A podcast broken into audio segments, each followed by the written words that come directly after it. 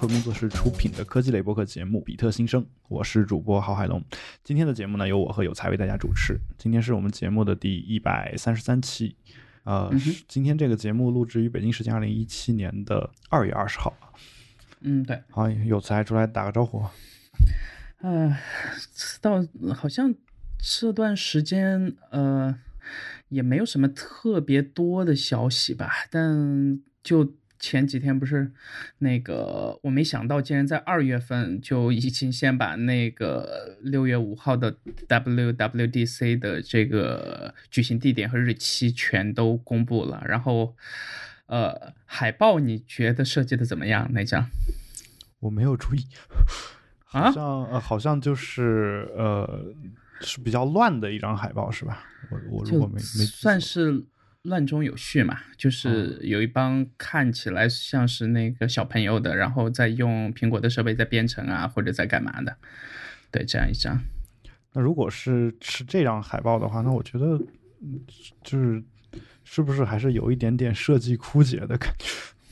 对，因为呃。包括那个呃，Twitter 上，在在这张海报刚出来的时候，就有一帮人就呃，可能是做设计的朋友吧，然后就那个有发现有同款的，就是很类似的这个风格，包括画中的那个小孩的这个状态，都是很类似的这样一幅海报，大概是几年前的那个，也是一个类似于设计展这样的东西吧，呃。然后，呃，那当然，苹果那边很明显是直接雇佣了这名这个艺术家嘛。但是重点是，我觉得是不是这个艺术家有点问题？就是用同样的东西，然后稍微把画幅扩大了一点，然后把手中的设备稍微改了一点，好像确实两个基本上那个雷同性超过七八成吧，我觉得有。我觉得，呃，从你要这么说，我还挺理解这个艺术家的，因为有些艺艺术家他可能就是比较比较擅长做同样的事儿，或者说他之前是做设计设计展的嘛，嗯，一般来说，这个设计展上的作品很难有什么特别大的商业利益啊，他他可能还是想物尽其用，他不想浪费自己这个创意，然后然后我觉得，然后把这个重新再用一苹果。给了那么多钱，然后还是同样的东西，我觉得确实呃，相当于他买了个版权嘛，对吧？对，而且这个在 iPhone 十周年的时候，呃，照理说今年的 WWDC 呃，应该是继 Swift 那一年以后我最期待的一年吧？对。好，苹果现在还有令你非常期待的事情。对，就等那个不容易，等到。五月六月份之前的节目，再专门抽时间来聊一下嘛。对，呃，那好，呃，直接进入我们今天的主题吧。呃，嗯，你挑的第一个主题，我觉得稍微有点怪，呃，你要不要自己出来说一下？啊，也也没有什么怪，我其实是标题党。OK，就是，IBM 实行了一个叫 Move or Leave。Program 对吧？这么一个对，然后它的大标题叫 No More Remote Work，嗯，就是没有这种呃远程工作了吧？应该是这个意思。对啊，然后我为什么会对此感，就是为什么看到这个我就想聊一聊呢？啊，两个原因。第一个原因呢，是因为呃，确实最近也没什么新消息。然后，然后第二个原因呢，当然就是。呃，因为我自己在节目当中也无数次的曾经表示过这个对于远程工作的一个向往啊，然后同时，呃，甚至我我在专门专门做了一期这个远程工作的节目，由于种种原因也没有能够放出来，呃，但是呢，我自己却深陷于一个没有办法远程工作的地点，这个事儿呢，呃。我曾经在去年年底的这个工作谈话上面，试图跟我的领导或者主管谈过这件事情，啊，但是，呃，就是遭到了拒绝。嗯，对，然后，嗯，也不是遭到拒绝吧，就是说，嗯，我我其实已经很温和的提出了我的一个想法，就是说。呃，我能接受给我扣工资啊，然后能不能容忍我说，比如说早上能晚来一会儿，这样的话，我我不用那么把那么多的时间都耗费在路上，对吧？这是我的一个一个比较朴素的想法啊，但是呢，显然呃，公司里面的其他的领导不是这么想的。他们不这么想呢，我我不是说完全没有道理，因为呃，因为他们的想法是这样的，就是说我的这个行为会影响到别人。对这个，我突然想到，就上学的时候啊，啊，我们班上有一个类似于什么。红二代，就就就就是还是算市里的偏高官的这个小孩嘛，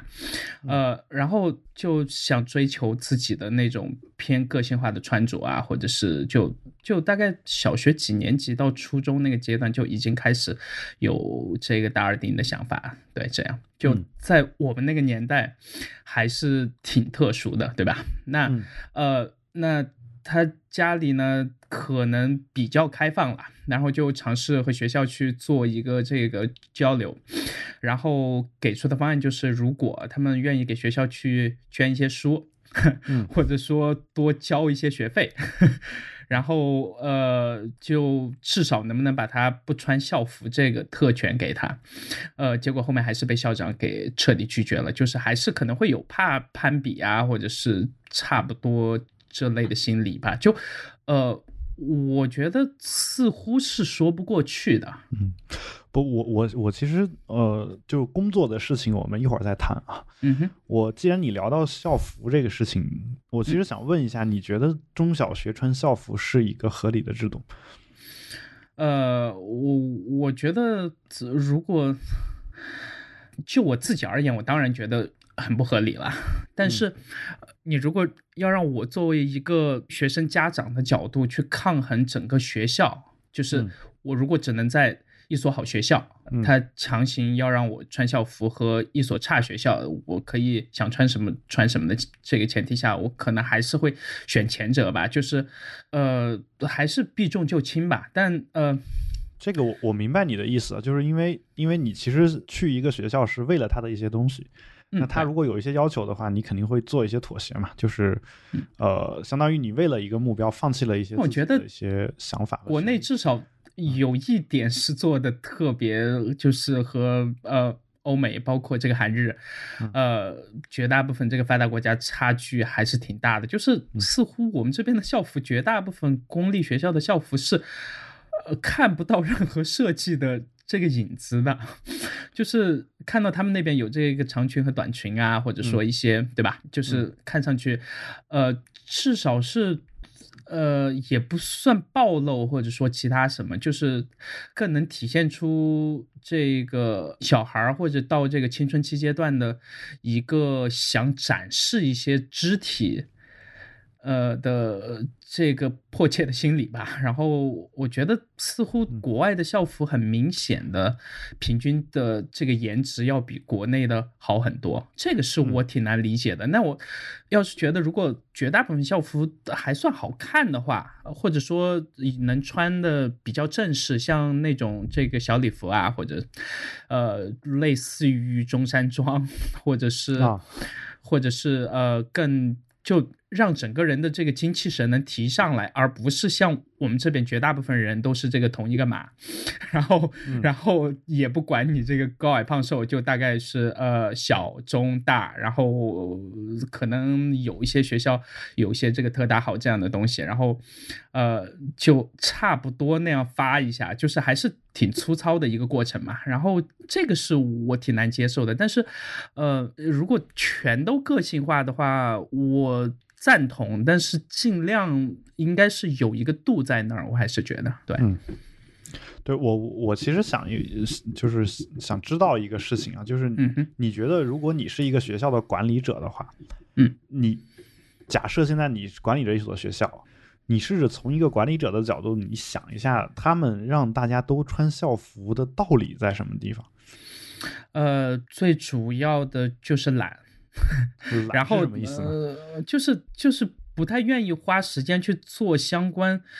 呃细节，或者找这个专业的设计师，对吧？有我不是这个意思，做服装设计什么？呃，欧美的国家，包括日本，也会要求你穿校服嘛？呃，他们的他们的目的是什么？很多学校也会有要求，至少在中学之前这个阶段。对，我的问题是，你觉得学校的目的是什么？就是他为什么要做这样的规定？这个规定，我觉得他的和这个身份证和学生证，包括呃带红领巾，基本上没有什么特别大的差异吧。就是说提高共同体的一个这个所谓的认同感，或者他们自己一个独立学校的可辨识度，所以就是集体这样为出发点，呃。不一定和荣誉有关了，就是说在参加一些和集体活动相关，或者是这一类的东西的时候，觉得可能更好。球队的队服辨别，拉拉队的队服是一个一个道理。呃，至少一大部分的出发点，我觉得是应该在这里的。对，嗯，好吧，那其实我一直一直理解不了，我只是觉得是大家可能胆子太小了，不敢说我就不让孩子穿校服。啊，因为不穿校服的话，它的可能性就有很多种嘛，比如说呃人字拖，然后就类似这样的一些东西，可能会被一些家长，包括就其实家长他也会去想说，是不是要把我孩子带坏了？尽管这个都穿人字拖跟一个人好与坏没有任何的本质的必然的联系，对吧？这是一个嗯，对，一个很很很重要的一个原因吧。但是你，但你你刚才讲到的这个点，你讲完之后呢，其实我可以回过头来跟你。再分享两个点，就是我可以首先就是我可以简单说一下中国的这个校服之所以这么难看，其实有一个原因，在我看来反倒是家长和学校抗争的一个结果，就是其实像我的小学的时候，家长是不愿意交钱从学校那儿定制校服的，因为毕竟是要花一笔钱，对吧？那这个时候他就跟学校会有一个讨价还价的过程，最后最后你就是。最后一个结果就是，一套校服它得保证你能从小学小学一年级穿到六年级，这是最好最好的一种情况。就这样的话，我只需要掏一次钱。嗯，如果这个做不到的话，你最多最多在小学阶段，你最多两身校服。嗯，就是我一一到三年级我用一身，然后四到六年级我再穿一身就毕业了。然后到初中以后，我三年就一套校服。然后到高中也是一套校服，但你知道小孩子长长这个长身体长得是特别快的，嗯，那如果为了满足这个要求的话，那他必须在一年级的时候大致预测一下自己三年级的这个身高，然后，然后就会出现这种情况嘛。然后就是说，呃，由于家长本身又不愿意花钱，那最后肯定是。呃，做出来的这个衣服也肯定是没有经过设计的嘛，或者说它的那个价格应该是非常低的。那那这样的话，像我们小时候可能几十块钱一套，那就只能是穿这个，对吧？那我所不能理解的是什么？我所不能理解的是，嗯。就其实这个事儿能解解释很多问题，包括为什么国外有这种专门用的礼服，然后运动的时候专门有运动服。中国呢，其实所有的事情都是按运动服来设计的，因为它要保证所有场合都能用。就是你你穿着运动服在教室里上课是没问题的，但是你穿着礼服去运动场跑步或者是打篮球可能是有问题的，对吧？就是所以它都是按照这个运动服的这个东西去设计的。但我所不能理解的是什么呢？我就是就是他。哎，我会想说什么来着？就是，嗯哼，就其实我我我不理解的是说，为什么有一些学校，它要求你在穿校服的同时，他还一定要佩戴这个学校的一个胸卡，或者校徽，或者红领巾等等等等。他就是就是相当于说，我作为一个小学生，我光穿这个学校的校服是不够的，我还需要用额外的东西来证明我自己的身份。那如果额外的那个东西能够证明你的身份的话，那其实穿校服本身就没有必要。就是对，所以说我就在跳回之前，就是他们懒嘛。嗯，因为对，你你带校徽什么还要就是专门很仔细的去看，但是你穿校服基本上，呃，就是挺统一的感觉嘛。那我的问题在于说，那校徽而且国内的学校的。集体性运动或者这样的活动实在是太他妈多了，就是只要来一个领导，然后就要去跳个舞，然后欢迎一下，然后感觉就是从小到大所有人都一定要在那个类似于被羞辱或者被迫去充当一个呃表演者或者小丑的角色去做一些事情，而不是特别自愿嘛。嗯。不过我还好的一点就是，我们学我们的学校基本上没有强制我们天天穿校服过。然后我曾经上应该是小学二年级还是三年级，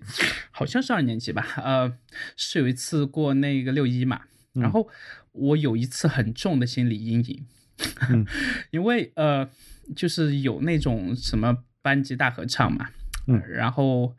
呃，我们班呢就买了一套衣服，然后分这个男女装，然后女生那个偏公主裙那种，对，感觉，嗯，然后男生这个有点像小礼服，但是呢，呃，因为提前定的时间差不够多，就嗯。太短了，然后呢，就导致那个给男生这边衣服就少了几套，嗯。然后我包括其他两个男生，呃，最后竟然是穿着那个女装，站在就是和女生站在一起的。所以其实你从小对异装癖就没有什么 太大的 没有，就看法。然后呃，然后我觉得，就可能我小时候心里面还是觉得挺难受的，而且到后面其实这个男生间还是会会讽刺就 是对嘲笑啊、讽刺。然后这件事情大概到几年级的时候才慢慢消散吧。对，然后这件事情在我心里留下了挺大的阴影的，其实。但是对就是我我当时我抗争过，嗯我说我宁愿不参加这个。他说你参加以后有发钢笔，然后有蛋糕吃，有什么？我说我这些东西全都不要，你只要不让我穿这套衣服上台。然后最后还是被班主任给强行。对啊，这个这个是我确实，呃，对我到现在也没有回去看过当年的这个班主任。对我想多少还是和这件事情有点关系吧。对，不过我在小学的时候干过一件事儿，就是就是学校好像针对什么东西要乱收费，然嗯后我跟我们班主任说，其实这个这个钱我们已经交过了，嗯，然后他说，那你你觉得交过了，你去直接找校长去说，嗯然后我就直接去找校长了，嗯，就是就是这个事儿最后是没没找到校长，因为校长不在办公室，OK，然后回来之后，我被我们班主任就是骂了大概半个多小时，就是就因为这件对，就有点像那种什么越级告状那种感觉，是吧？问问题是，他让我去找的嘛，比如他自己觉得 我绝对不敢干这个事儿，他要不说那个话，我我都想不起来 对就能想得起来？就感觉似乎小时候在这方面，呃呃，对对对，一个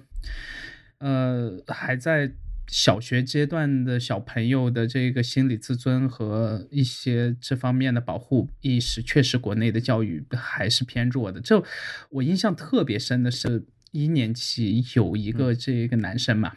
嗯，呃，他可能是那个到一二年级还在尿床的那种，就是，嗯，就有一些人，嗯他就会这样嘛，这个其实也是挺好理解的。但是，呃，然后，嗯，应该是秋天、冬天的课，然后他在班里，然后呃，好像是连续举了两次手，说想去上洗手间。然后被老师给强硬的拒绝，以后就直接尿裤子了。嗯，然后那个量还挺大的，直接就到这个地板上了。然后你你知道班主任当时是做了一件什么事情吗？呃，就直接把办公室的就有点类似于当年那种，呃，有点类似于北方用的电暖片或者南方这边的电加热器的，对这样的东西，然后就从办公室给拿过来，然后。既不让他去办公室，也不让他回家，也不让他换裤子，就把他往上面一抱，然后把那个开着，然后就让他坐在上面，起到一个这个烘干的作用。然后我我记得那男生第二年就转学了吧？嗯对这个事情确实就坐在全班面前，然后就在那对烘干，这个确实是挺就可能对他的这个心灵的伤害，我现在想起来应该还挺大的。对，我觉得就是呃我就是我们自己没有经历过这个事儿，但是我们说起来或者我听你说到的时候，我都觉得是没有办法忍的这个事儿。对，因为当年才上一年级嘛，就刚从幼儿园过来那个阶段，然后对很多事情确实也也不也不是特别懂什么，可能呃那个成熟的早一点的这个呃女同学嗯会稍微懂一点，对，因为当年那个裤子就前面能小解的地方，其实还有一个可以被张开的那个洞，对吧？嗯呃，然后也没有拉链，然后就就就那样在课上考了大概呃快超过半个小时吧，然后那个男生到后面就哭着跑出去了。我觉对，得就那一幕，我的印象超级深刻。我觉得这个事儿其实有时候不一定对只对心理上有伤害，他对生理上可能都嗯有、都会有伤害啊。就不过就是说，嗯像遇到这种事情的话，我只能说，呃，在中国这个国家，郑渊洁的某些做法是对的。他从小教孩子说怎么，就是写童话故事，教他儿子说怎么对抗流氓老师。嗯，然后说，而且就是包括一些猥亵儿童的这些老师，你你遇到了，你应该怎么办？他会写这些童话故事，然后说说这个，而且不止有男老师是这样的，其实女老师也是这样的，对吧？嗯，然后他会他会有有这样的一些啊、教材吧，所以我觉得我们小时候就或者说我小时候可能接触这个东西还是接触的少了。呃，然后我们还是说到这个，说回到这个工作的问题，就是其实远程工作呢，给我的感觉就是说，嗯，就是之所以我们的老板不让远程工作，他的道理也很简单，他的意思就是说，不是所有人都和你一样在家依然能够工作，而如果你在家工作的话，就会让一些人觉得他自己也能在家工作，然后他们就会在家工作，然后导致很多事情完成不了。啊对这个这个我觉得从逻辑上它就是有问题的，因为嗯如果把每一个自己的员工当成一个个体，对吧？嗯而不是说所有的员工都是像这个机器人这样的话，嗯那我们先不假设嘛，就是说嗯先不假设这个人是有问题的，对吧？那嗯除非他自证他有问题，那我觉得再把之前给他的权利就，呃。你你既然行使不了天生的这个义务，那我就剥夺你相应的这个权利嘛，对吧？嗯这样我觉得是合理的。但是说，如果以这个所谓的共性去预估每个人这个自己的个性的话，这个从逻辑上我觉得确实不是一个特别好的借口。不过我我能理解的另一个逻辑是什么呢？嗯，就是我后来想想了想清楚了，也有可能是我逆向合理化了这个事儿，就是其实我我并不是在从事一项计件儿工作，嗯哼，就是他买的是我的那段的时间。如果你如果是这个样子的话，就也许也许也许就是我们的领导他会更喜欢说，呃，一个公司里面有这么多人的这样一种感觉。那所以所以我我我其实用来换钱的，并不是我做出来的东西，而是我我每天或者每个工作日坐在那个地方的八个多小时到九个九个多小时这个这个时间。那我觉得，如果是这样的话，那我那既然你要的是这个，而不是要的最终我的一个产出的话，那我觉得我可以可以这么干的，就是 就是。也许有些老板他就喜欢这个样子，就是如果你当老板或者我当老板，可能喜欢的不是这个，然后是别的东西。而且有些老板他会，其实这个东西跟信念有关系。如果你相信一个公司的员工在家自己能做好自己的事情，那么其实你就会觉得，你就遇到任何问题的时候，你不会把这个问题的原因归结到这件事情上。我觉得这还是嗯用数据和事实说话嘛。对你你既然如果在你成本可控范围内，可以做一段时间的实验，对吧？比如说按嗯一两个月这个呃时间来算，我觉得和谈恋爱一样了。那嗯嗯，可能绝大部分人来讲，呃，远程恋爱这件事情都不是特别靠谱，对吧？嗯，那还真的就有那么一些，或者说一个不算特别小的比例的人，确实又能让这件事情变得很靠谱，而且最近，呃。最终，如果结婚算他们所谓的这个修成正果的话，对吧？其实还是有挺多朋友最后能修成正果的。那我觉得倒也不一定非要去走这个形式了，但是，呃，可能他们还是偏传统的人，就会觉得，如果情侣不在一起的话，就就可能没办法去做一些事情嘛，对吧但？是是这样的，就是如果你之前远程恋爱过，然后在你身上这个事儿没没没实现没成，嗯，那你在下一段恋爱的时候，可能就会倾向于不去远程恋爱。就是我觉得人会会有这样的一个心理那，我觉得这个还是看人，这个还是要看他们的这个呃所谓的心理承受呃能力够不够。就呃，我任他虐我千百遍，我仍然待他如初恋嘛，对吧？你要有抱着这种好的心态去当老板，我觉得呃，对啊，你就去可以尝试给他把我们平时之前节目里面聊的一些这个。Case 去那个尝试给他做一个展示嘛，对吧？这个比如说 Facebook 收购这个 WhatsApp 的时候，整个 WhatsApp 的团队就几十个人而已啊。嗯，那对，而且他们花了是一百八十亿吧买的，嗯，然后在收购 Instagram 的时候，其实 Instagram 也没几个人的，对吧？嗯，呃其实有很多这样成功的案例，包括这个亚马逊收的我们之前聊的那个卖鞋的公司嘛，对吧？然后，那当然，这个和主流的商业公司和这个主流商业体制下面的成功的案例比起来，那当然这个也算是用个例来推这个全局了。那嗯我这个逻辑其实也不算是特别合理了，但是，呃，我觉得应该给每个人一个尝试的机会了，对吧？对他他会这么说，他会说，其实公司之前尝试过，就是这个、这个事情没有没有办法在我这个团队来实现。嗯他他会给给一个这样的一个说法啊，或者说他会觉得说他呃，如果给每一个员工都有个性化的这样一个需求的话，可能管理成本会上升啊，或者呃，不对，那我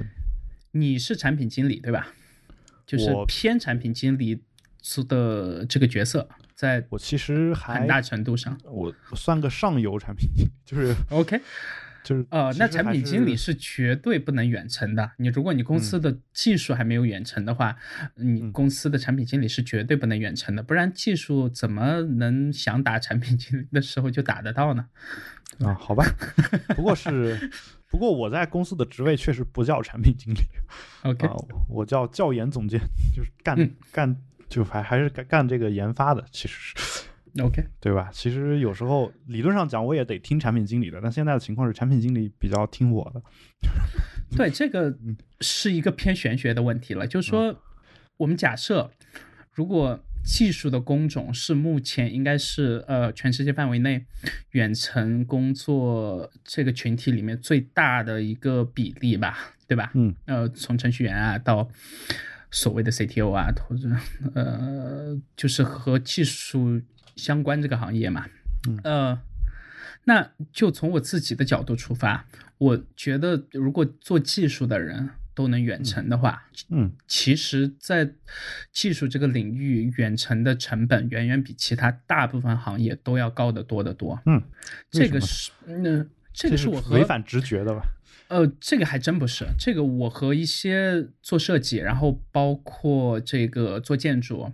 嗯呃，还有一些就是组那种远程这个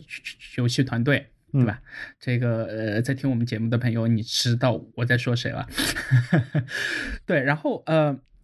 大概比了一段时间，然后我去问他们的这个经验，我说。就是和你团队的其他人在交流协作的时候，你需要在你工作方面所达到的这个精准度，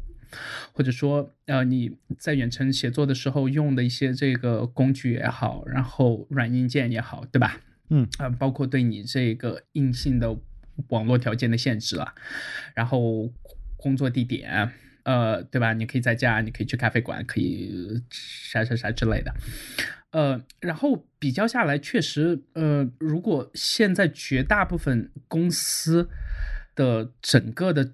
这个商业形态都是建建立或者围绕在和网络相关的这一个圈子里面的话，嗯是没有人需要，是没有人对网络的要求比我们 对网络的的要求更高了吧，对吧？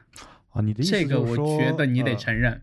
你的意思说，首先，首先你你你找的这职业都是限定在在办公室里面能做的职业。首先，呃，就是还真不是。那比如说我是一个工地工头，我总是总是不可能远程工作的，我得我得带着我的工人去那儿施工去，对吧？对，就是先把的就纯体力和半体力、半脑力这种能这个彻底分开嘛。呃，嗯然后再比较下来，平时用的软件工具，然后硬件的水准，呃，包括一些这个外设的设备，需要在远程工作的时候，呃，对手上工作的这个专注度，就是啊你可以在那个办公室的时候偷懒。对吧？你可以隔一段时间去这个零食间吃点东西，去这个喝杯咖啡。但是你其实，在远程的时候，在家里面所消耗在交流上的时间，远远要比在同一个办公点要消耗的可能要多不少。对，因为你可能长时间要把你自己这个强行，呃，给限定在，比如说收发邮件。呃，然后呃，远程的文件、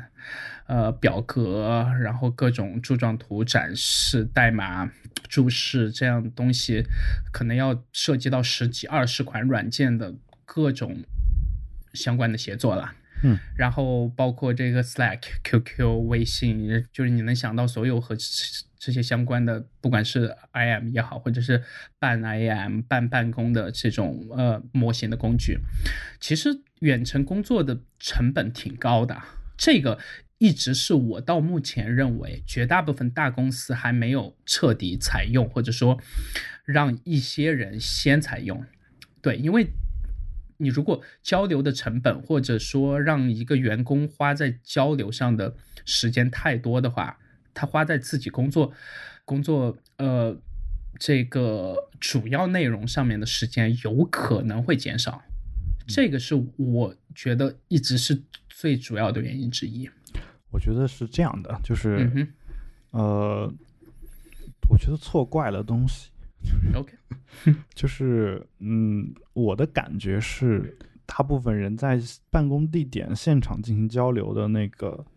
效率也是很低的，而且它不一定有用邮件交交流效率高。就是我的一个直观的体验就是，虽然大家都觉得说我用话用用嘴跟你说这个话，可能这个事儿能处理得快一点。嗯哼，呃，这个对于一些特别小的需求来说，可能是对的。但是，只要这个需求到了一定的体量，就是比如说你是一个做一个项目的这种情况，你哪怕今天开一个会，开完之后依然需要出这个书面的材料，然后你哪怕答应了别人要做一个什么功能，在你就是如果你现在不能马上开始做的话，在你真正要做的时候，你依然需要他给你一份书面的材料，就是，呃，在这种情况下，我的观察是不如直接给一份书面的材料。就是如果我我直接能邮件写清楚，然后发过去，哪怕是在工工作地点，我也会跟他直接说说，我给你发了一东西，就是你你你看，你照着那个那个做就好。就是这个时候你会发现，其实我我反而觉得交流效率会变得很高。当然，这个就本身本身跟你说的那种情况，这这两个之间呢，它是有一个权衡取舍的。嗯呃，然后就是我我再说一个例子，就比如说我的妻子之前的那个单位。有一位远程工作的同事，他他觉得说他跟那个人沟通起来啊就没有什么问题，因为他是产品经理嘛，他他就每次就把这个需求给提过去，那边就咣咣咣问他几个问题，问完之后就去做了，做完之后就符合要求，就是就每次都是这种非常顺畅的这样一种沟通。那后来我我会觉得说说有时候这个事儿呢是一个沟通能力的问题，就是一个沟通能力本来就差的人。在在办公室现场沟通和和在家远程沟通，在办公室的效果会会就是它的提升会提升很多吗？我我觉得会，这个是我自己的体验了，因为啊，就正如你是教语言的啦，那嗯，我自认为我的语言天分还 OK，呃，那至少按我自己的经验来说，我觉得在这个面对面交流的时候。有些这个面部表情啊，然后这个呃，包括你肢体语言，对吧？然后一些这个语气助词，然后尝试去插一些让人更容易接受的东西，就是用一些偏人文的东西去去去去真的去触及它，然后其实。对一些人还是挺受用的，这个那当然是我自己在和一些就是可以说是很木讷或者是特别宅的那种，呃，技术人员去做交流的时候，其实我发现，在面对面的时候还是挺有帮助的。对，嗯，这个也是我自己的经验了。那当然，在跳回之前这个远程工作的团队的问题，我目前自己生活里面见到的，呃，最。最最大数量的远程工作的团队应该是不超过二十个人，对，呃，再大的可能有，但是我自己是不认识，对，而且这二十个人都是真的是就呃每一个人缺了任何一个人，可能这个项目都会有问题。对，然后呃，但是这个团队坚持了一年多，这样呃到后面也是由于一些成员的这个变化问题，然后也是彻底解散了。但我觉得能坚持一年多，二十多个人都在不同城市，确实挺难得的了。对，嗯，不，我我觉得这个实验还必将进行下去，然后我也希望就是未来能够看到更多的这样的一些新的东西吧。就是，呃，不过话说回来，我自己所在这个公司呢，我也不能光说人家不好啊，就是，呃，给我的感觉就是。很多对的东西，他们是会会追求的，会就是之前我提到了很多问题呢，现在也逐渐的在改，就是改的比我想的要稍微慢一点。那我觉得能改的总还是不错的，就是这是我的一个态度。对，然后呃，好，这个那要不这个话题我们先聊到这儿。对啊，等到以后有更好的这个呃。和远程工作相关的这个实例出来，我们再找一个有长期远程工作经验的人，嗯，比如说我，或者说我们团队，或者说其他团队里面的人，找一个就是经验特别这个丰富的老司机，出来聊一聊这个话题，好吧？嗯，好，嗯。然后呃，下一个我没想到你会放进来，但是你既然放进来了，那对啊，就就就聊聊看。好像你是挺喜欢听到我吐槽苹果的，我知道。啊，没有，我还没有，就是主要是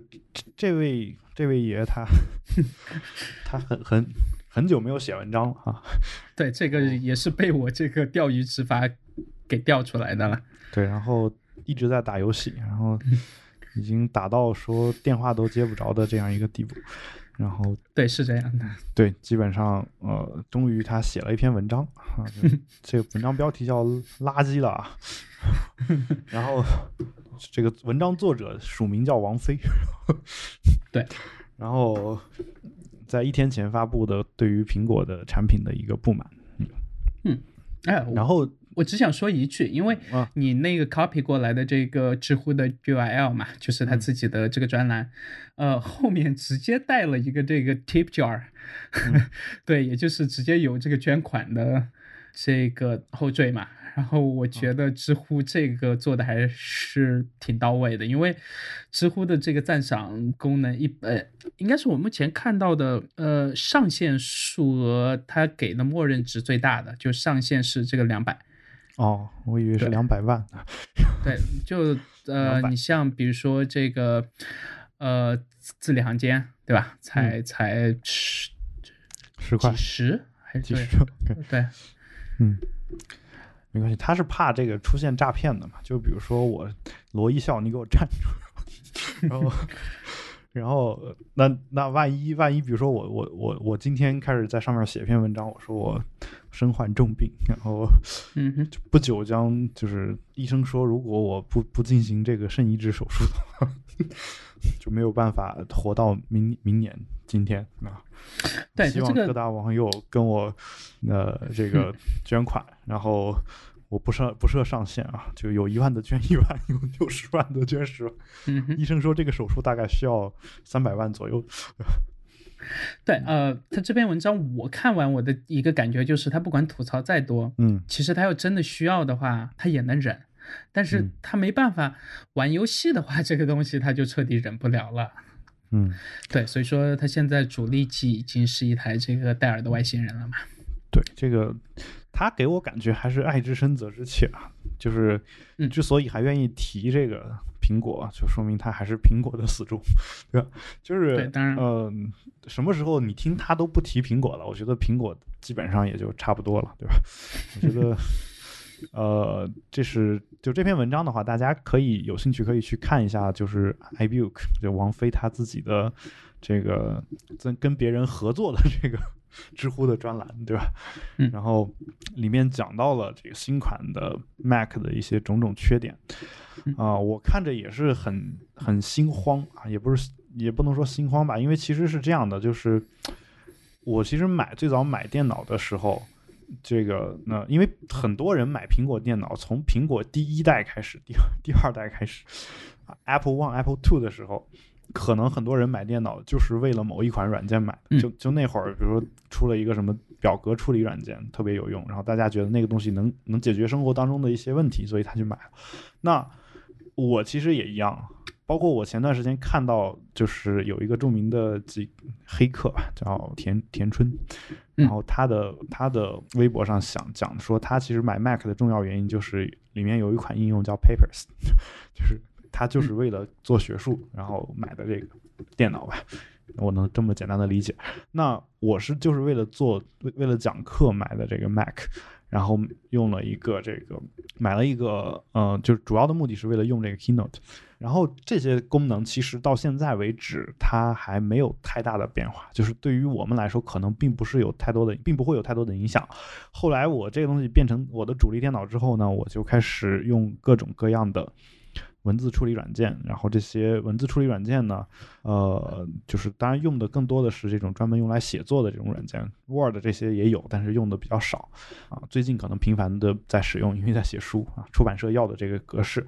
然后呃，就是但这些东西其实你不管这个电脑呃好或者不好，升级换代，什么性能差成什么样，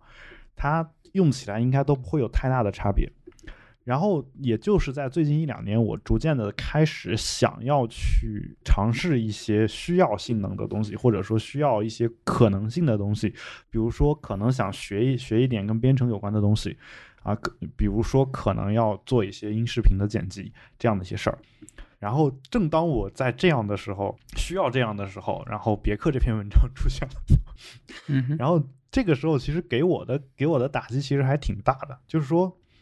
呃，你你会感觉是就像我吧，就是说，嗯，说好听点叫太年轻了，说不好听点就是说，刚好没有赶上苹果最辉煌的那个时代，或者说我赶上了，但是那个时候的辉煌我并没有享受到。呃，你指的辉煌是指什么？只是我指的，比如说在这个在这个商业上吗？还是呃，就是比比如说在他的电脑是用起来没有现在这样那样的问题的时候，在他的电脑可以用作是。呃，一个在稳定和先进都兼顾的机器里面最好用的这样一个。你其实是赶上的了呀，因为啊最好的就是十点七和十点八嘛。对，难道不是十点六？啊，呃，十点六，十点六是什么？十点六是那应该是个 Leopard 对，十点 Snow Leopard 十点六，十点雪豹。是 leopard，呃，snow leopard，对，嗯就就那几年还行，大概持续了三五年吧，然后后面从十点十点八开始就超卡，十点九呃超多 bug，十点十，对啊，我的 意然思是说后十点，十一到现在，呃，就是似乎开始和 iOS 和 iOS 做这个融合的时候，嗯就出现了就有了很多各种各样很大问题，然后从 iCloud 开始，在呃系统占据挺大的一席之地的时候，这两个我觉得是基本上。呃，软件质量和系统的这个 bug 量上升，呃，软件质量下降和系统的 bug 量上升的一个导火索之一。对，嗯我就是我我是我的意思是说，在那个年代，我可能把电脑的用途用的特别窄，就没有、嗯没有就是，当然，其实现在绝大多数人用电脑肯定也是用的其中的一两项功能比较多嘛，对吧？因为每个人其实都有自己的专业工作，他不会说我我所有东西都用，这种人毕竟少数，嗯。啊嗯，所以我我的我是有有这样一个感慨在这儿。呃，同时呢，当然我顺便也可以说一下，就我最近的这个感觉，我最近的电脑好像也得频繁的重启，然后 也也很痛苦，就哪怕我只是只是写个写个字儿，嗯，我我打一会儿字儿，然后突然死机了，你不知道是因为哪个软件死机了，然后你你按出那个强制退出那个窗口之后，你会发现所有的软件都显示的是没有响应。哦，你这还能打字，还不错啊！我 就我我我用这个呃老款的这个这苹果自带的键盘嗯和鼠标的时候，嗯这好多时候连这个字字都打不了。就是大概前几年的 iMac 和这个包括那个小垃圾桶在内，嗯就好多时候起来的时候连字都打不了，它就卡在那。然后你要问我有没有什么就非机械的 好用的键盘。其实到现在，你知道我在用什么键盘吗？你在用什么？苹果第一代的插线的带这个数字键盘的那款。哦，就就只有那一款是目前我发现在我外接屏幕时候能做到的，呃，自带的，呃，键位和这个 Mac 可以一对一去做映射的。嗯，最好用的键盘，因为所有第三方的确实到目前为止没有专门为 Mac 去量身定做的键盘嘛，就是有很多好键盘，但是却没有专门为 Mac 去做这个键位上的一对一的。这个呃，可能在 iPad 上的用的蓝牙键盘是有一些了，但是那些蓝牙键盘大部分我看都还蛮烂的。然后关于这个 Mac 上的话，确实到目前为止可能是我没找到。但是我泡在亚马逊上泡了一个小时，你已经把 机械键盘都排除掉了嘛？所以其实对，就是可能也就没有了嘛。因为然后太吵了，然后你如果 HHKB 如果不算的话，那我觉得就就也就真的没有什么。对，然后我就还是挺伤感的，因为到现在为止，嗯，HHKB 你觉得是没有办法忍受左右没有 Control 键是吗？呃，Control 对啊，就你知道，很多时候要一要用到和这一个写代码时候很多这个快捷键，对吧？都和我我的意思是说，呃，它的目的就它这个这个键盘设计的初衷就是它把 Control 键放到了 Caps Lock 那个键的那个位置，目的就是为了你更方便的按到 Control 键。但由于这个和其他键盘又不统一了。所以说我来回改习惯的话，其实是会更麻烦的。这也是我为什么现在一直坚持还在用苹果的这个小白键盘的最主要的原因之一，就是我希望在我摸到的苹果设备里面，所有的体验全都是统一的。嗯，好吧。其实这个事儿也是我最重要的原因之一。那当然还有一个侧面的原因，我到现在还没说，因为我还在和苹果交涉了。呃，还在跟苹果什么？还在和苹果官方这个做交涉。嗯。呃，我的十五寸的这个带 Touch Bar 的 MVP 高配，呃，有三个键彻底失灵了。好吧。然后呃，这个事情在 Twitter 上已经有很多人报了，包括这个在官方论坛，嗯，呃，包括一些国外的英文的这个苹果社区，然后呃，没办法检测出来硬件问题。然后，嗯，我每次就说他们以后也跟你是一样的问题，呃，有些是其他键坏，但是键盘上总有几个键是坏的，而且这个数量可能成千上万。对，包括包括我我发出来的那条表达很失望的那条这个微博嘛，其实就是因为看到那个 Twitter 上，呃，是 Joe 嘛，就是他是 Stack Overflow。和这个 Cello 的这个创始人对，然后他的这个 Mac 也出了同样的问题，嗯，然后他发的那条 tweets 就是他直接就说我也懒得换了，直接就换了一台这个戴尔的 XPS 嘛，呃，我暂时还没有那么激进，说把大部分工作的时候全都往 PC 里面迁移。但是，我觉得真的不是特别远了。就是从硬件到软件上都是各种各样的这样的问题的话，我就是我我自己是解决不了的。而且这三个键是我每次重启以后，嗯，一段时间内它是好的哦。就是到现在都没有人能给出一个官方的答复，说这是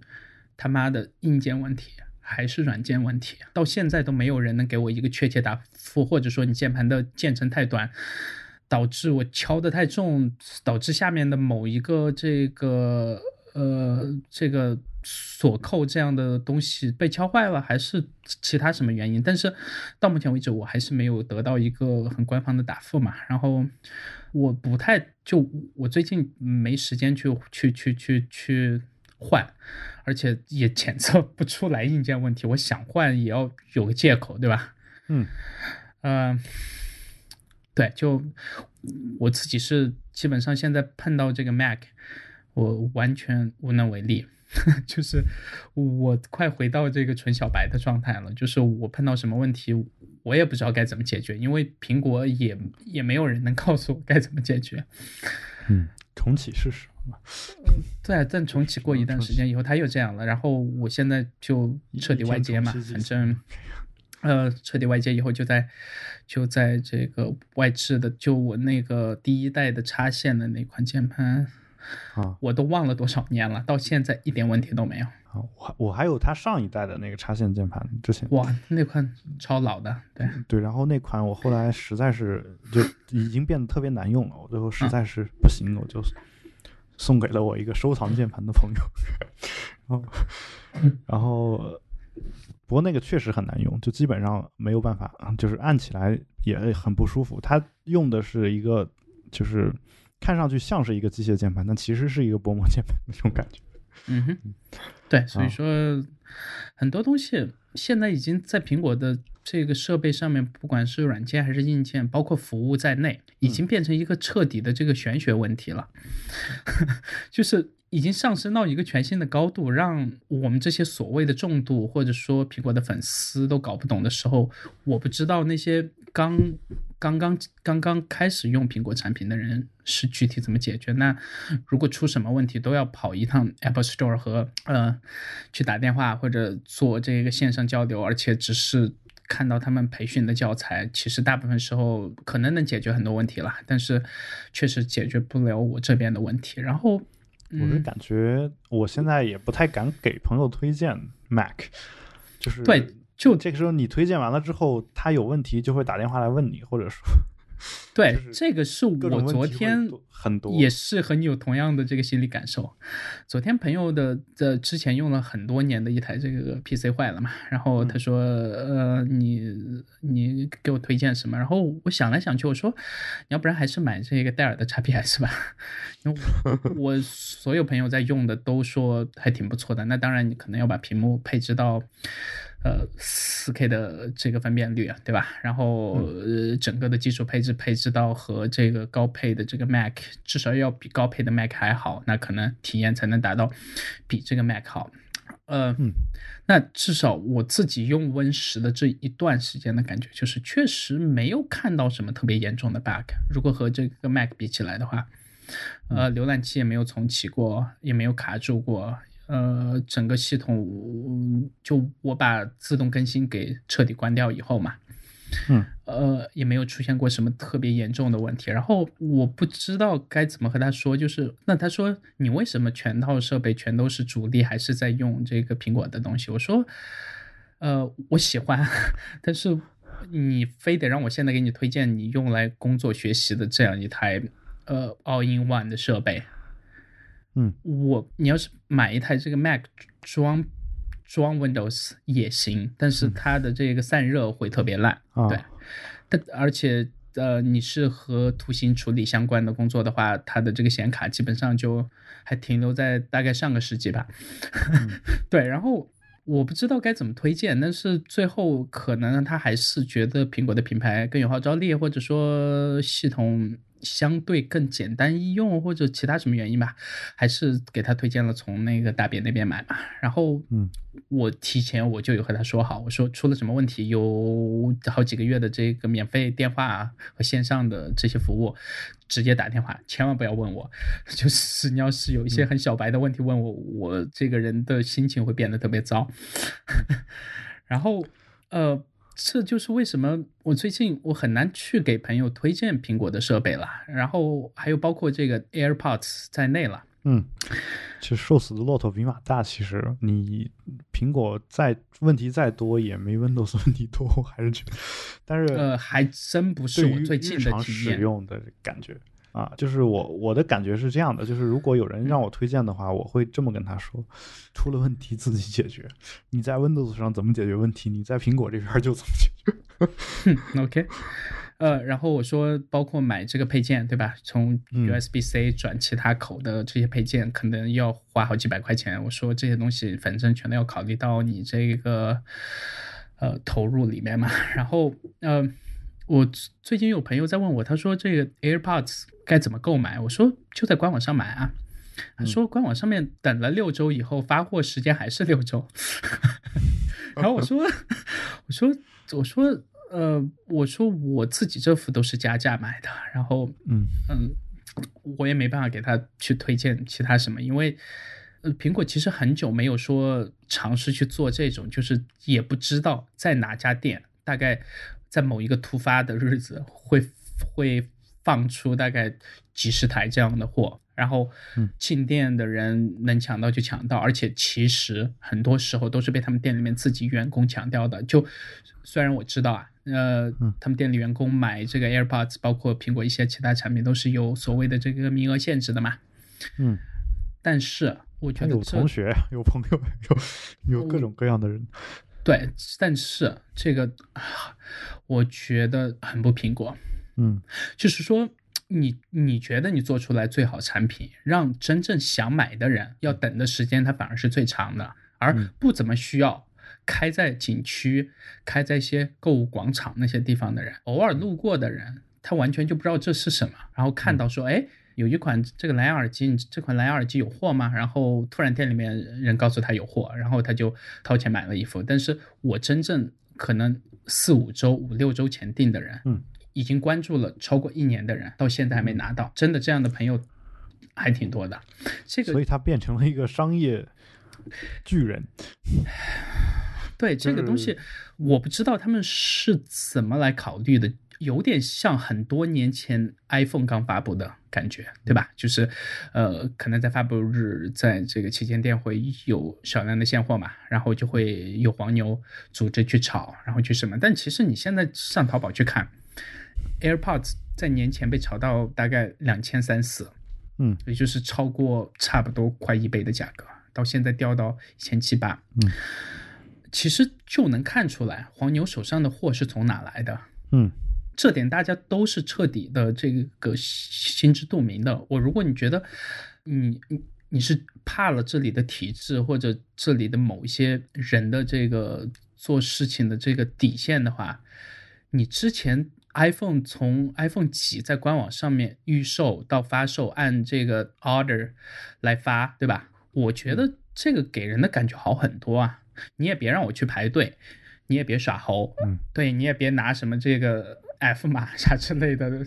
破玩意儿，对吧？你就反正掏完钱，然后说多久就多久到就行了。就是，但你突然在所有店这边放一些，然后在那边放一些，但其实真正想买的人全都没买到，然后不想买的人在开在苹果店旁边的所有授权、非授权的和苹果维修 或者卖卖这个手机套。卖卖卖其他品牌手机的这些电子呃市场的人，或者说开这种小商铺的人，嗯，你其实去他们店里看，全都有，就是就是其实 Apple Store 可能是没有货，但是原因是因为他们在旁边嘛，有这个近水楼台的感觉。其实第一批、第二批、第三批、第四批，所有你的库存全都被他们抢光了，而真正喜欢你产品的人，到现在如果不加个。几百块，或者说甚至会更多的代价，还是拿不到。我觉得这个是有问题的，嗯，这个是非常不苹果的一种表现，嗯。然后再跳回系统的 bug，我觉得，呃，呃，暂时也没有什么好说的。反正我给出的期限就是今年的六月份的 WWDC 嘛，然后。呃，今年要换那个 APFS 嘛？那现在 iOS 十点三测试版和即将更新的正式版里面，如果不出意外的话，应该会全套换完，对吧？那呃呃，可能在桌面上的效果会比在手机上可能会更好，对，因为很多时候 iOS 设备上并不会处理特别大型的数据嘛，对吧？嗯，它还是一个以这个呃偏封闭的 App 之间的互动。呃，来共生的这样一个操作系统，那放到这个 Mac 上的话，那这个 APFS 还是能形成挺大的冲击的。对，就可能可能，嗯，突然一下你的机器就快了好几倍。对，啊，这种可能性我觉得都是存在的。那有点像原来的移动就固态硬盘，对吧？对，呃，就希望这个 bug 尽量能少一点。新功能其实我无所谓，只要只只要能稳定。嗯，对我现在就只有这一个需求。嗯，好吧。对，只要能稳定。我看你在这个话题列表里面还有一个，就是你想说一下 iPad Pro。对，既然提到苹果，就把这件事说一下。呃，我把那个我的 iPad Pro 给。出二手出掉了，嗯呃，价格就还是就市场均价嘛。然后呃，重点是我记得我刚入手的时候，对吧？呃，包括后中期一些时间段的节目里，其实都有提到过用这个 iPad 去做一些事情，对吧？包括在上面去写东西，去处理一些这个 workflow 或者呃呃做文档、录制播客、做播客的后期，呃等等等等吧。其实挺好玩的，但是重点是，呃，iPad Pro 到现在快两年了，就这个至少十二点九寸这台，对吧？一年、一年半还是一年几个月了？一年七八个月了，还是多久？呃，我突然不知道用它来干嘛了，嗯 就就我突然失去了对它的所有兴趣。呃，之前有之前有一段时间，我为了强制自己去用它，我甚至都放弃了主力用 iPhone。就是啊我尝试自己对，因为我还是如果我不去用 iPhone，但是我又必须去接触 iOS 设备，对吧？这个不管是为了自己呃的这个生活还是工作，呃，那我我就强迫自己去接受这个 iPad Pro。那该买的东西我也全买了。他说的这个 Pro 级别的这个 App，我能买的也全买了。我大概看了，从 iPad Pro 发布日期到我出手前，呃，就是专门为 iPad 买的软件，大概花了差不多两千三吧。嗯 对，然后，呃，但重点是到我出手之前，我仔细的看了一眼，呃，我可以负责任的说，除应该在我眼里，在 iPad Pro 上能算得上，如果我拿这个 Mac 上，我对这个 Pro 软件的这个要求，对吧？嗯用同样的标准去要求它的话，在 iPad 上，在我眼里能能达到这个标准的不超过五款 App，这些 App 更新的频率都很高吗？呃，特别低。啊呃，对，就绝大部分都是几个月或者是就半年左右这样吧。嗯、对，而且最近一次更新，其实大部分 app 都还是说去适配这个屏幕啊，或者说适配呃这个键盘快捷键，或者说这个 pencil，对吧？嗯，呃，而且重点是，可能是我自己的问题啊，我不记得我上一次用 pencil 是什么时候。对，就、嗯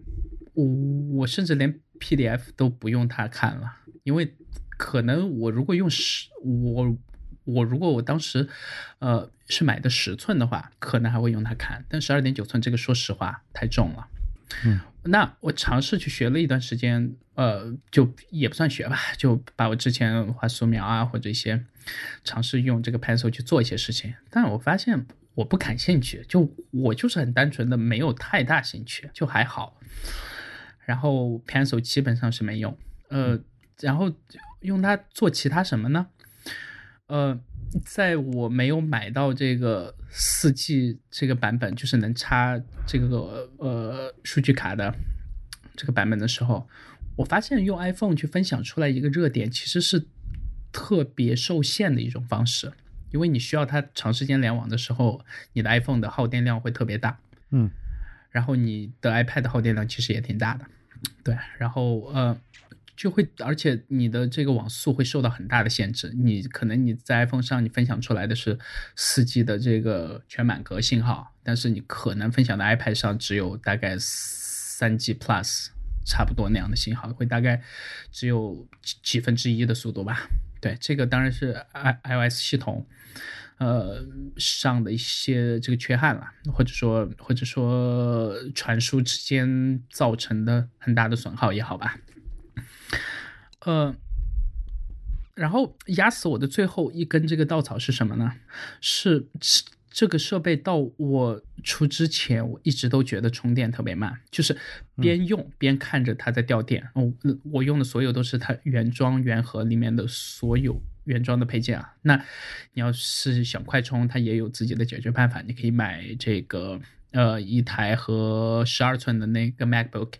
同样的这个 USB-C 的充电器，大概是二十几瓦吧，还是多少瓦？然后再用一根 USB-C 的线转出来，然后从 USB-C 再转到 US 呃再转到这个 Lightning，大概这一套一千多一点。嗯，对，然后边用边看着它在掉电，就让我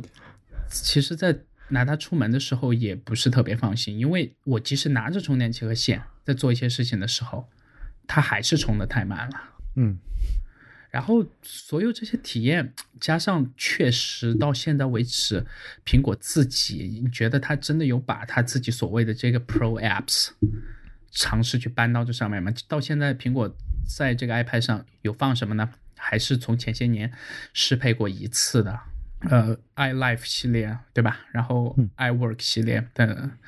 那一整套东西，但是它在这个 iPad 上，因为少了这个文件夹管理，或者是拖拽，呃，或者是元素之间的这个相互调整，一些本来在桌面端很简单就可以完成的事情，导致它的局限性受到了特别大的影响。啊，其实包括现在，我尝试过在 iMovie 和这个 GarageBand 里面去做一些事，但我的效率确实是变得特别低的。嗯，呃。然后它真正的专业级别软件，呃，从这个 Final Cut Pro 对吧，到这个 Logic 这些真正的他自己所谓的专业级别软件，包括呃其他所有第三方的大厂在 PC 上面有的专业级别的软件，其实到目前为止没有看到适配的节奏啊。嗯，Adobe 全全套全都没有适配，当然。呃，你如果非要说这个微软的 Office 系列算的话，我觉得，呃，暂时算吧。对，因为它确实适配这方面还是挺积极的。那当然，它卖的只是它每年的这个订阅费用了，对吧？对，而且它就是一家现在卖服务和云服务这一块为主的公司了。这个我觉得倒是无可厚非，但是这样的公司太少了，就是。呃，也正如这个类似于 Gruber 在他的节目里面说，呃，你还记得 iBooks Author 这款软件吗？记得。对，而且我我试图用来这个做过呃类似于书，对吧？然其实挺好用的，只是在这个 Mac 上都不知道有多少年，好像上一次更新是去年还是前年，我都忘看了，因为我似乎从来没见过这个更新，都很久很久了，对吧？嗯。然后我还是挺同意 Gruber 说的那句话的，就是说，其实这款软件最适合的平台就是在 iPad 上，因为你去做一些电子书的时候，其实你手指尖直接调整那些元素，对吧？而且它因为 iBooks Author 所产生的呃那个特殊的格式，能让你的整本书的这个哎呃那词儿怎么说？Interactive，嗯，Interactive。互动中文，嗯，对，就是元素之间的这个互动性可能会比其他的格式会强很多嘛。嗯，那很明显，在我们的手指被这个 touch screen 都给训练到一个很熟练的程度之后，其实它最好的展示和操作的这个介质还真的就是 iPad。那到目前为止，苹果连这个 Mac 上都彻底放弃了，都好久好久没更新了，更别说 iPad。那当然，它以后会不会做，我不确定了，那是他自己的事情。但是这两年，我唯一看到稍微有点有点希望的 App 就是那个呃 Swift Playground，对，那是唯一一款他们真的是为 iPad 这个东西来量身定做的东西，对吧？嗯，这个。我是还是挺赞同的，但是这样的东西太少了，而不管是苹果还是其他所有第三方的开发者，对这样的东西还是太少。而且我其实我到现在用的很多在 iPhone 上觉得很好的 App，到现在其实也没有说对 iPad 有特别强烈的呃适配的兴趣。就嗯，这个其实就。只能说明一个很严重的问题嘛，就是绝大部分第三方的开发者社区对 iPad 这款设备就没有太大兴趣。对啊，那开发者失去兴趣以后，你其实你消费者再有兴趣，你你要怎么能让开发者的兴趣能起来，能让他们赚到钱？这个确实是一个特别大的问题。那呃，那从 iOS 九开始为 iPad 去做一些适配的苹果，到 iOS 十这一代，呃，到目前为止，应该说百分之六七十甚至七十以上的比例吧。目前的 iPad Pro 上面能做的事情的形态和这个应用场景，和 iPad 第一代发布时候基本上没有区别。嗯，这个我觉得是最恐怖的，就是苹果说是他们的这个下一代的 computer，但是当把这句话喊出来以后，他们自己真的在做什么呢？我没有看到，就是我只是一个比如说 app 之间相互这个切换的那个界面，对吧？我把这个分屏呃模式打开以后，从右边然后往下拉。我想看到更多的 App，然后能更快的切换，有一个大概的这种这个缩略图这样的东西，没有。这个东西其实有那么难吗？真的不难的。但是从 iOS 九的 iPad Pro 时代一直到现在 iOS 十点三了，这这个连文件操作系统都他妈能换。但就是没时间去稍微弄一下这个交互上面最简单的东西，对，因为这个对体验的影响太大了。嗯，呃，所以我我感觉，嗯，就是，就是你从你对 iPad 的这个说法来说，给我的感觉是，苹果一直以来它做事情的这个样子和感觉和它。最初成立的时候好像没有什么太大的区别，就是当有一个新项目的时候，就大家都去做这个新项目，或者说最友好的、最好的这个设计师呀、程序员都去做这个新东西，那旧的这个东西可能就没人管了。然后等想起来的时候再回来管。啊，就是 Pro，这就是乔布斯的风格嘛，就是说尺寸全都在更新啊。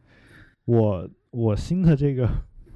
嗯，我一个新东西发布以后，我我想的是下一个新的东西，我不会去想再把原来的这个东西好好的再发展和积累这种感。但这不是他说的原来的东西。原来如果非要按那个乔布斯的那个呃所谓的这个 car 和 truck，对吧？呃，你要按他说的那个比喻的话，那那很明显，这个里面的 truck 就是我们现在在用的这个 Mac 嘛。那 car。就是所有人都应该有的一辆轻量级的这个车，就应该是 iPad，而且他自己在发布到现在，你去他官网上面看，还是什么 Your next computing device is already here，就就。你很牛逼的把这句广告语喊出来了，快两年以后，你自己有在这个软件形态上面，就我只是需要一个和 iPhone 上的这个 iOS 是不一样的东西，就一个真正属于 iPad。对，你可以把它的芯片做到，你自己在发布会上很牛逼的说，比比比八九成在市售的这个呃同价位的 PC，对吧？都还快的东西，你可以把它的这个这个呃这个屏幕的触感加到你在用你自己产的这个 Pencil，可以可以说确实是我目前在在用这个笔和屏幕之间的交互上，Pencil 是达到效果最最好的，对，其他基本上完全没有可比的产品，对。但是，所以我重点是它不老，就是他们期待它是全新的东西，或者说他们也一直在尝试让它变成全新东西，呃，否则他们也不会在所有的这个硬件上和屏幕尺寸，对吧？包括一些呃其他的适配方面去做那么大的这个周折。我觉得，就苹果的那支笔上下的研发的功夫，包括它里面自带的一颗这个小芯片，嗯，都不是其他厂商去能做到的。这个我明白你的意思，对，但是就是再往后等发布后的这么长一段时间，一点点改变都没有。那麦金塔就这样嘛，就是我说的是这个意思呀，就是说你不能看他怎么说，你得看他们是怎么做的。苹果早是，但是我觉得你把口号喊出来以后，呃，这个乔布斯早年间也是喊口号比较厉害的一个，对，呃，是，呃。对，所以说我自己提出一个假说，就是，嗯，有一天我们手上用的这个 Mac 肯定是会触屏的，因为，嗯，它不管再怎么说，或者再怎么尝试用它的所谓的那个叫什么现实扭曲立场，尝试去转换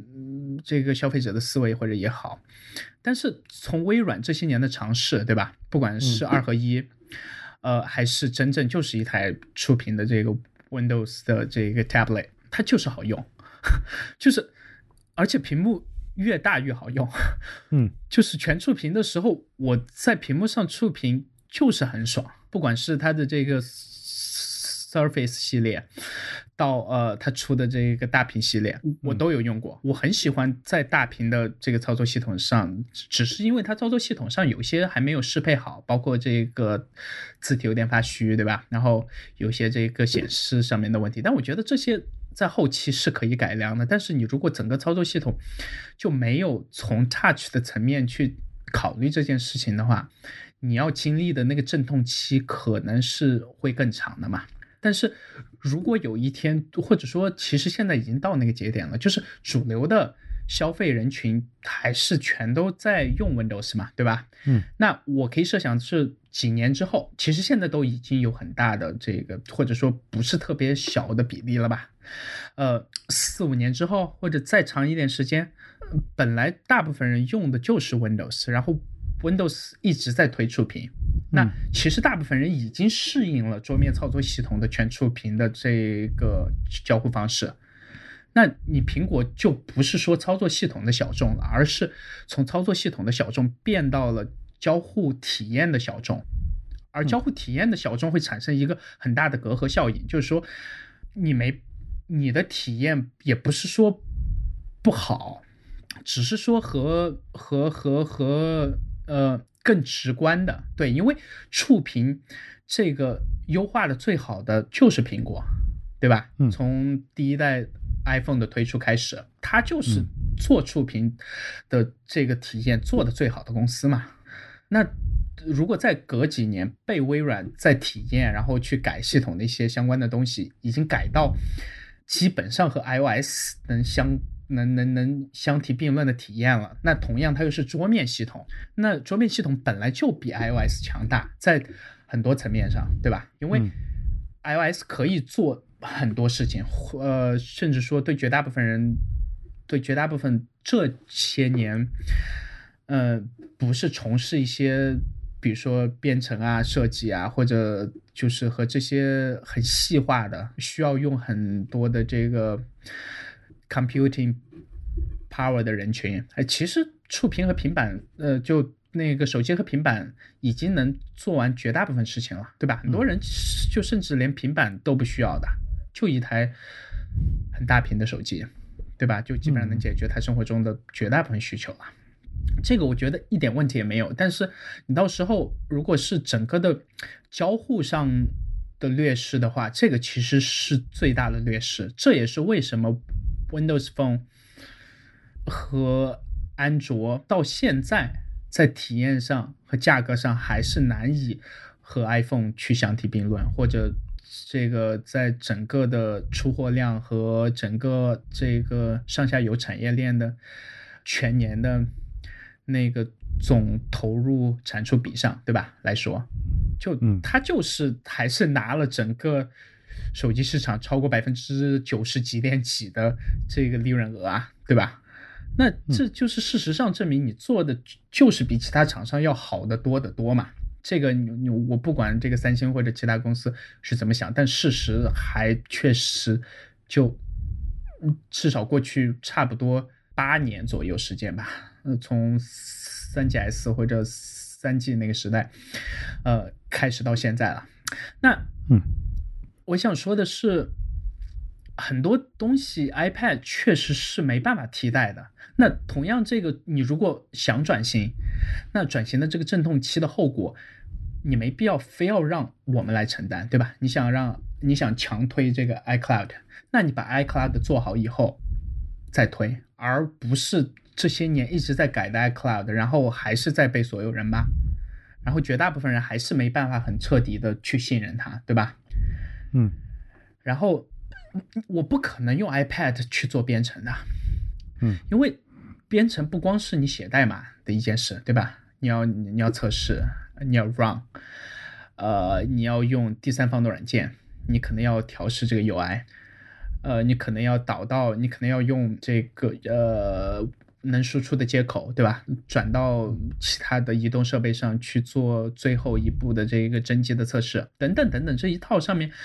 ，iPad 根本就不可能完成，而且也没有一个第三方能能支撑它。能让人在 iPad 上去写代码的这件事的一个完整的库，至少是很复杂的代码，或者说一个很完整的项目了。那和这个 Swift Playground 那些东西呢，当然是不是同一个级别的东西了。对，而且再加上到现在还处于 OC 到 Swift 的这个转型期，对吧？那你很多这个遗留下来的这些老问题。你只能还是回到这个 Mac 上去解决，但是问题是你确立了你的 iPad，如果真的是你的下一个 computing device 的话，那你能不能在这个转型期的时候让你的 Mac 不要变成垃圾？就是我不管你花的时间有多长，你比如说再过五年也好，十年也好，那这十年你就哪怕不更新软件，你就十年前的某一版系统。你就能保证，嗯，我我用所有第三方的外设，就你偶尔去更新一下外设的这个驱动，对吧？那它其实这些年也一直在做这件事嘛，从这个打印机到这个相机的驱动，其实你偶尔在这个更新列表里面还是能看到。但是现在这个 Mac 的硬件和软件都出了一些问题，而且不是特别小的问题，啊。这个是我特别担心的。就先抛开之前不管谁说的，说因为这个 Mac 的重，才能让 iOS 去显得那么轻，对吧？嗯，现在也不算太太重。对，呃，对他把很多应该重的地方都去掉了，但其实很多地方是真的是很应该重的，因为。用 Mac 的人，至少到今年还在买你这个新款 Mac 的人，其实都希望用它来做一些呃这几年出来的其他数码设备做不到的事情，对吧？嗯，比如说剪 4K 的视频，呃，比如说写代码，而且能在能能让这个编译的速度比老款的 Mac 能快很多，那就需要你。在硬件和软件上去做优化，这个平台还是需要很大的持续的投入的。但是我我不是说他们完全呃是没有投入，而只是投入到了呃我不认同的方向吧。比如说这个 Touch Bar，我不客气的说吧，Touch Bar 就就是这几年近近三年吧，可以说应该从呃从 Touch ID。甚至在之前，应该从这个 Siri，我觉得 Siri 到现在已经不太算鸡肋了，但是刚出来的时候确实还是挺鸡肋的，对吧？那这个 Touch Bar 还是鸡肋，就是从形态和交互上它就是鸡肋，就是我不知道用它来干嘛。嗯，那其实不是鸡肋，那那就是没有用。对，而且他们在这上面你可以看到，所有系统自带的软件全都有做了相关的适配嘛。然后有一些第三方的软件现在也在做相关的适配。然后我目前为止，我不记得我上一次用 Touch Bar 去做任何操作是什么时候。嗯，对，因为有键盘上更直观，而且我按下去的时候的给人的那种很直接的反馈，对吧？其实很多时候有机械的那些 F 一到 F 十二或者其他的那些功能键是有原因的，因为。在一些细化的操作的时候，人类就是喜欢有更强的，呃，触觉反馈的东西嘛。嗯，呃，对，那当然这个扯扯的有点远了。再聊回 iPad Pro 这件事情，我当然包括这个 Federico 在内，那他们也不能说是少数派了。那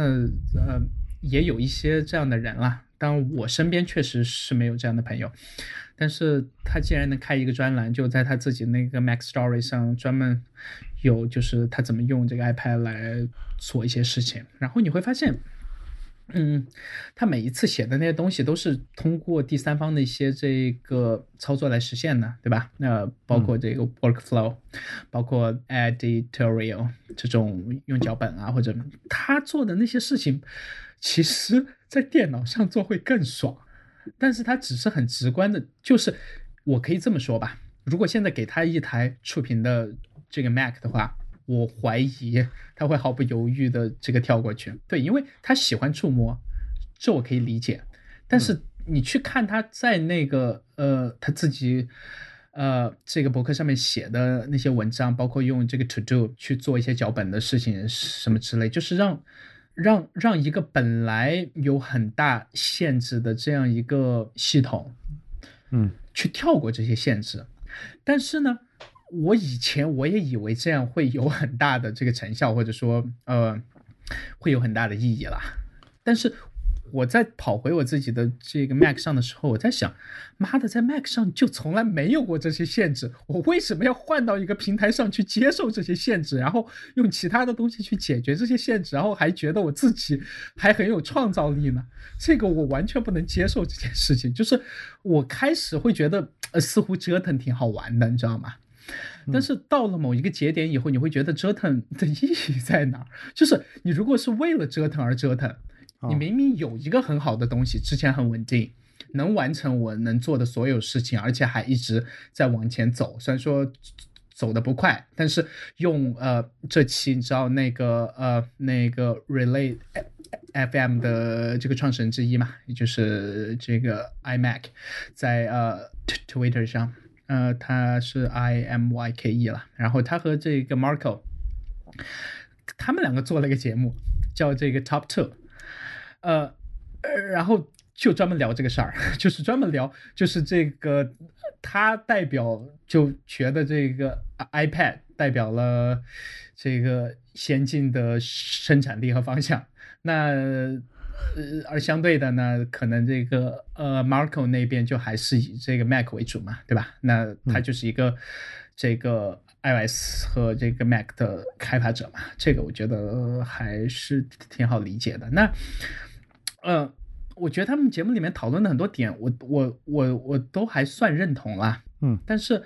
有有一点我觉得是比较难接受的。嗯，就是呃，如果手机的这种形态和交互，包括这种呃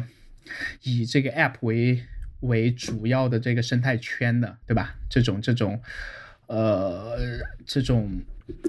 嗯不太同于传统的 PC 的。这个方式的东西是我们所谓的在传统 PC 之外，苹果或者其他厂商找到的一个新的所谓的这个 tipping point。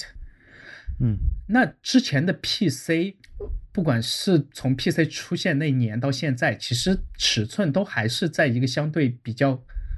固定的尺寸里面，对吧？你如果用这个笔记本，可能一直在缩小了，因为这个技术的进步也好，或者其他的原因也好，那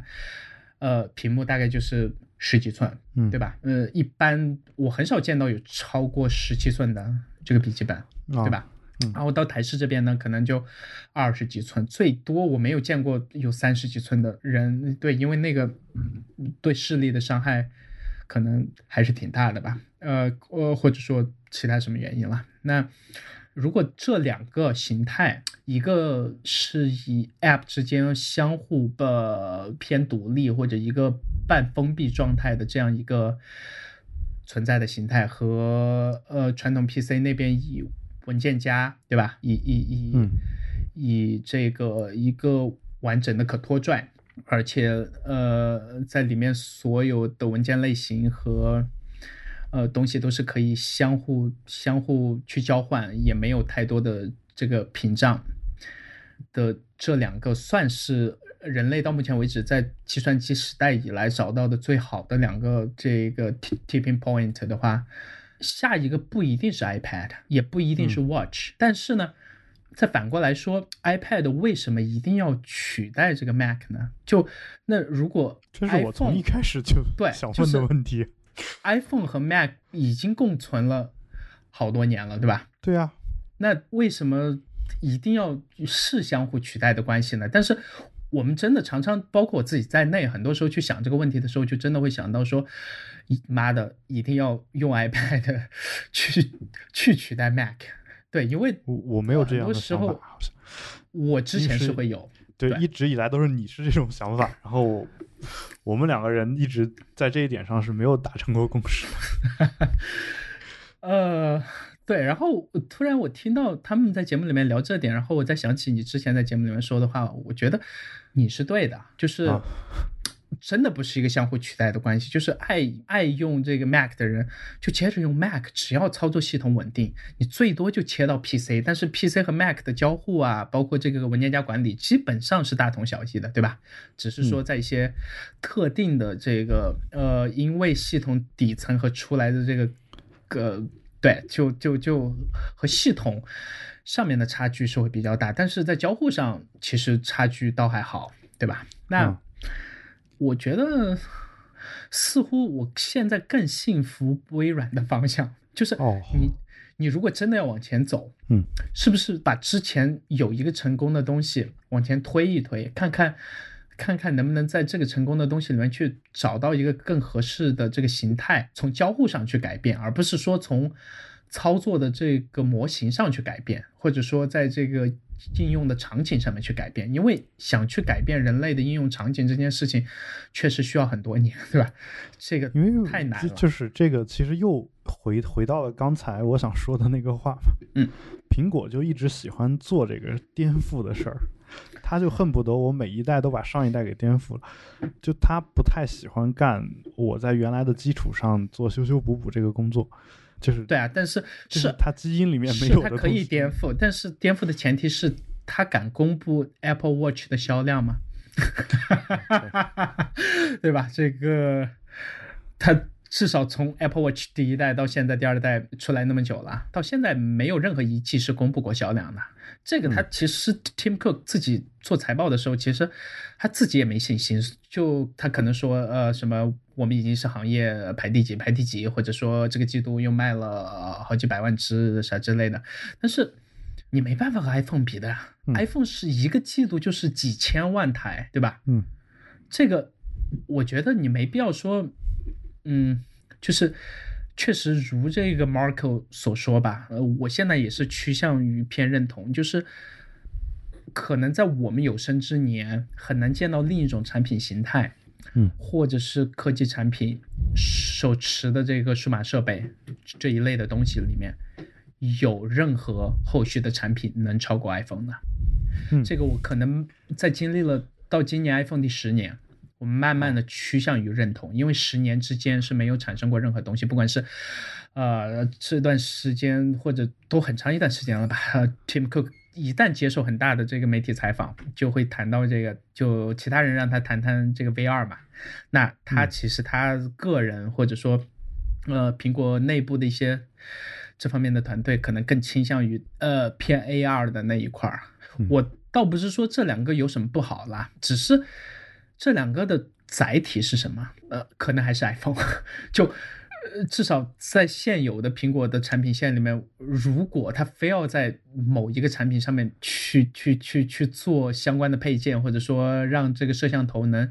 能，比如说能像谷歌的那个模块化的东西，对吧？能能，这个之前那个联想有和 Google 合作，有做了一台嘛，然后在这个北美那边还有卖。呃，就是呃，用谷歌的那个类似于街景里面提炼出来的 AR 的技术，嗯，然后做比如说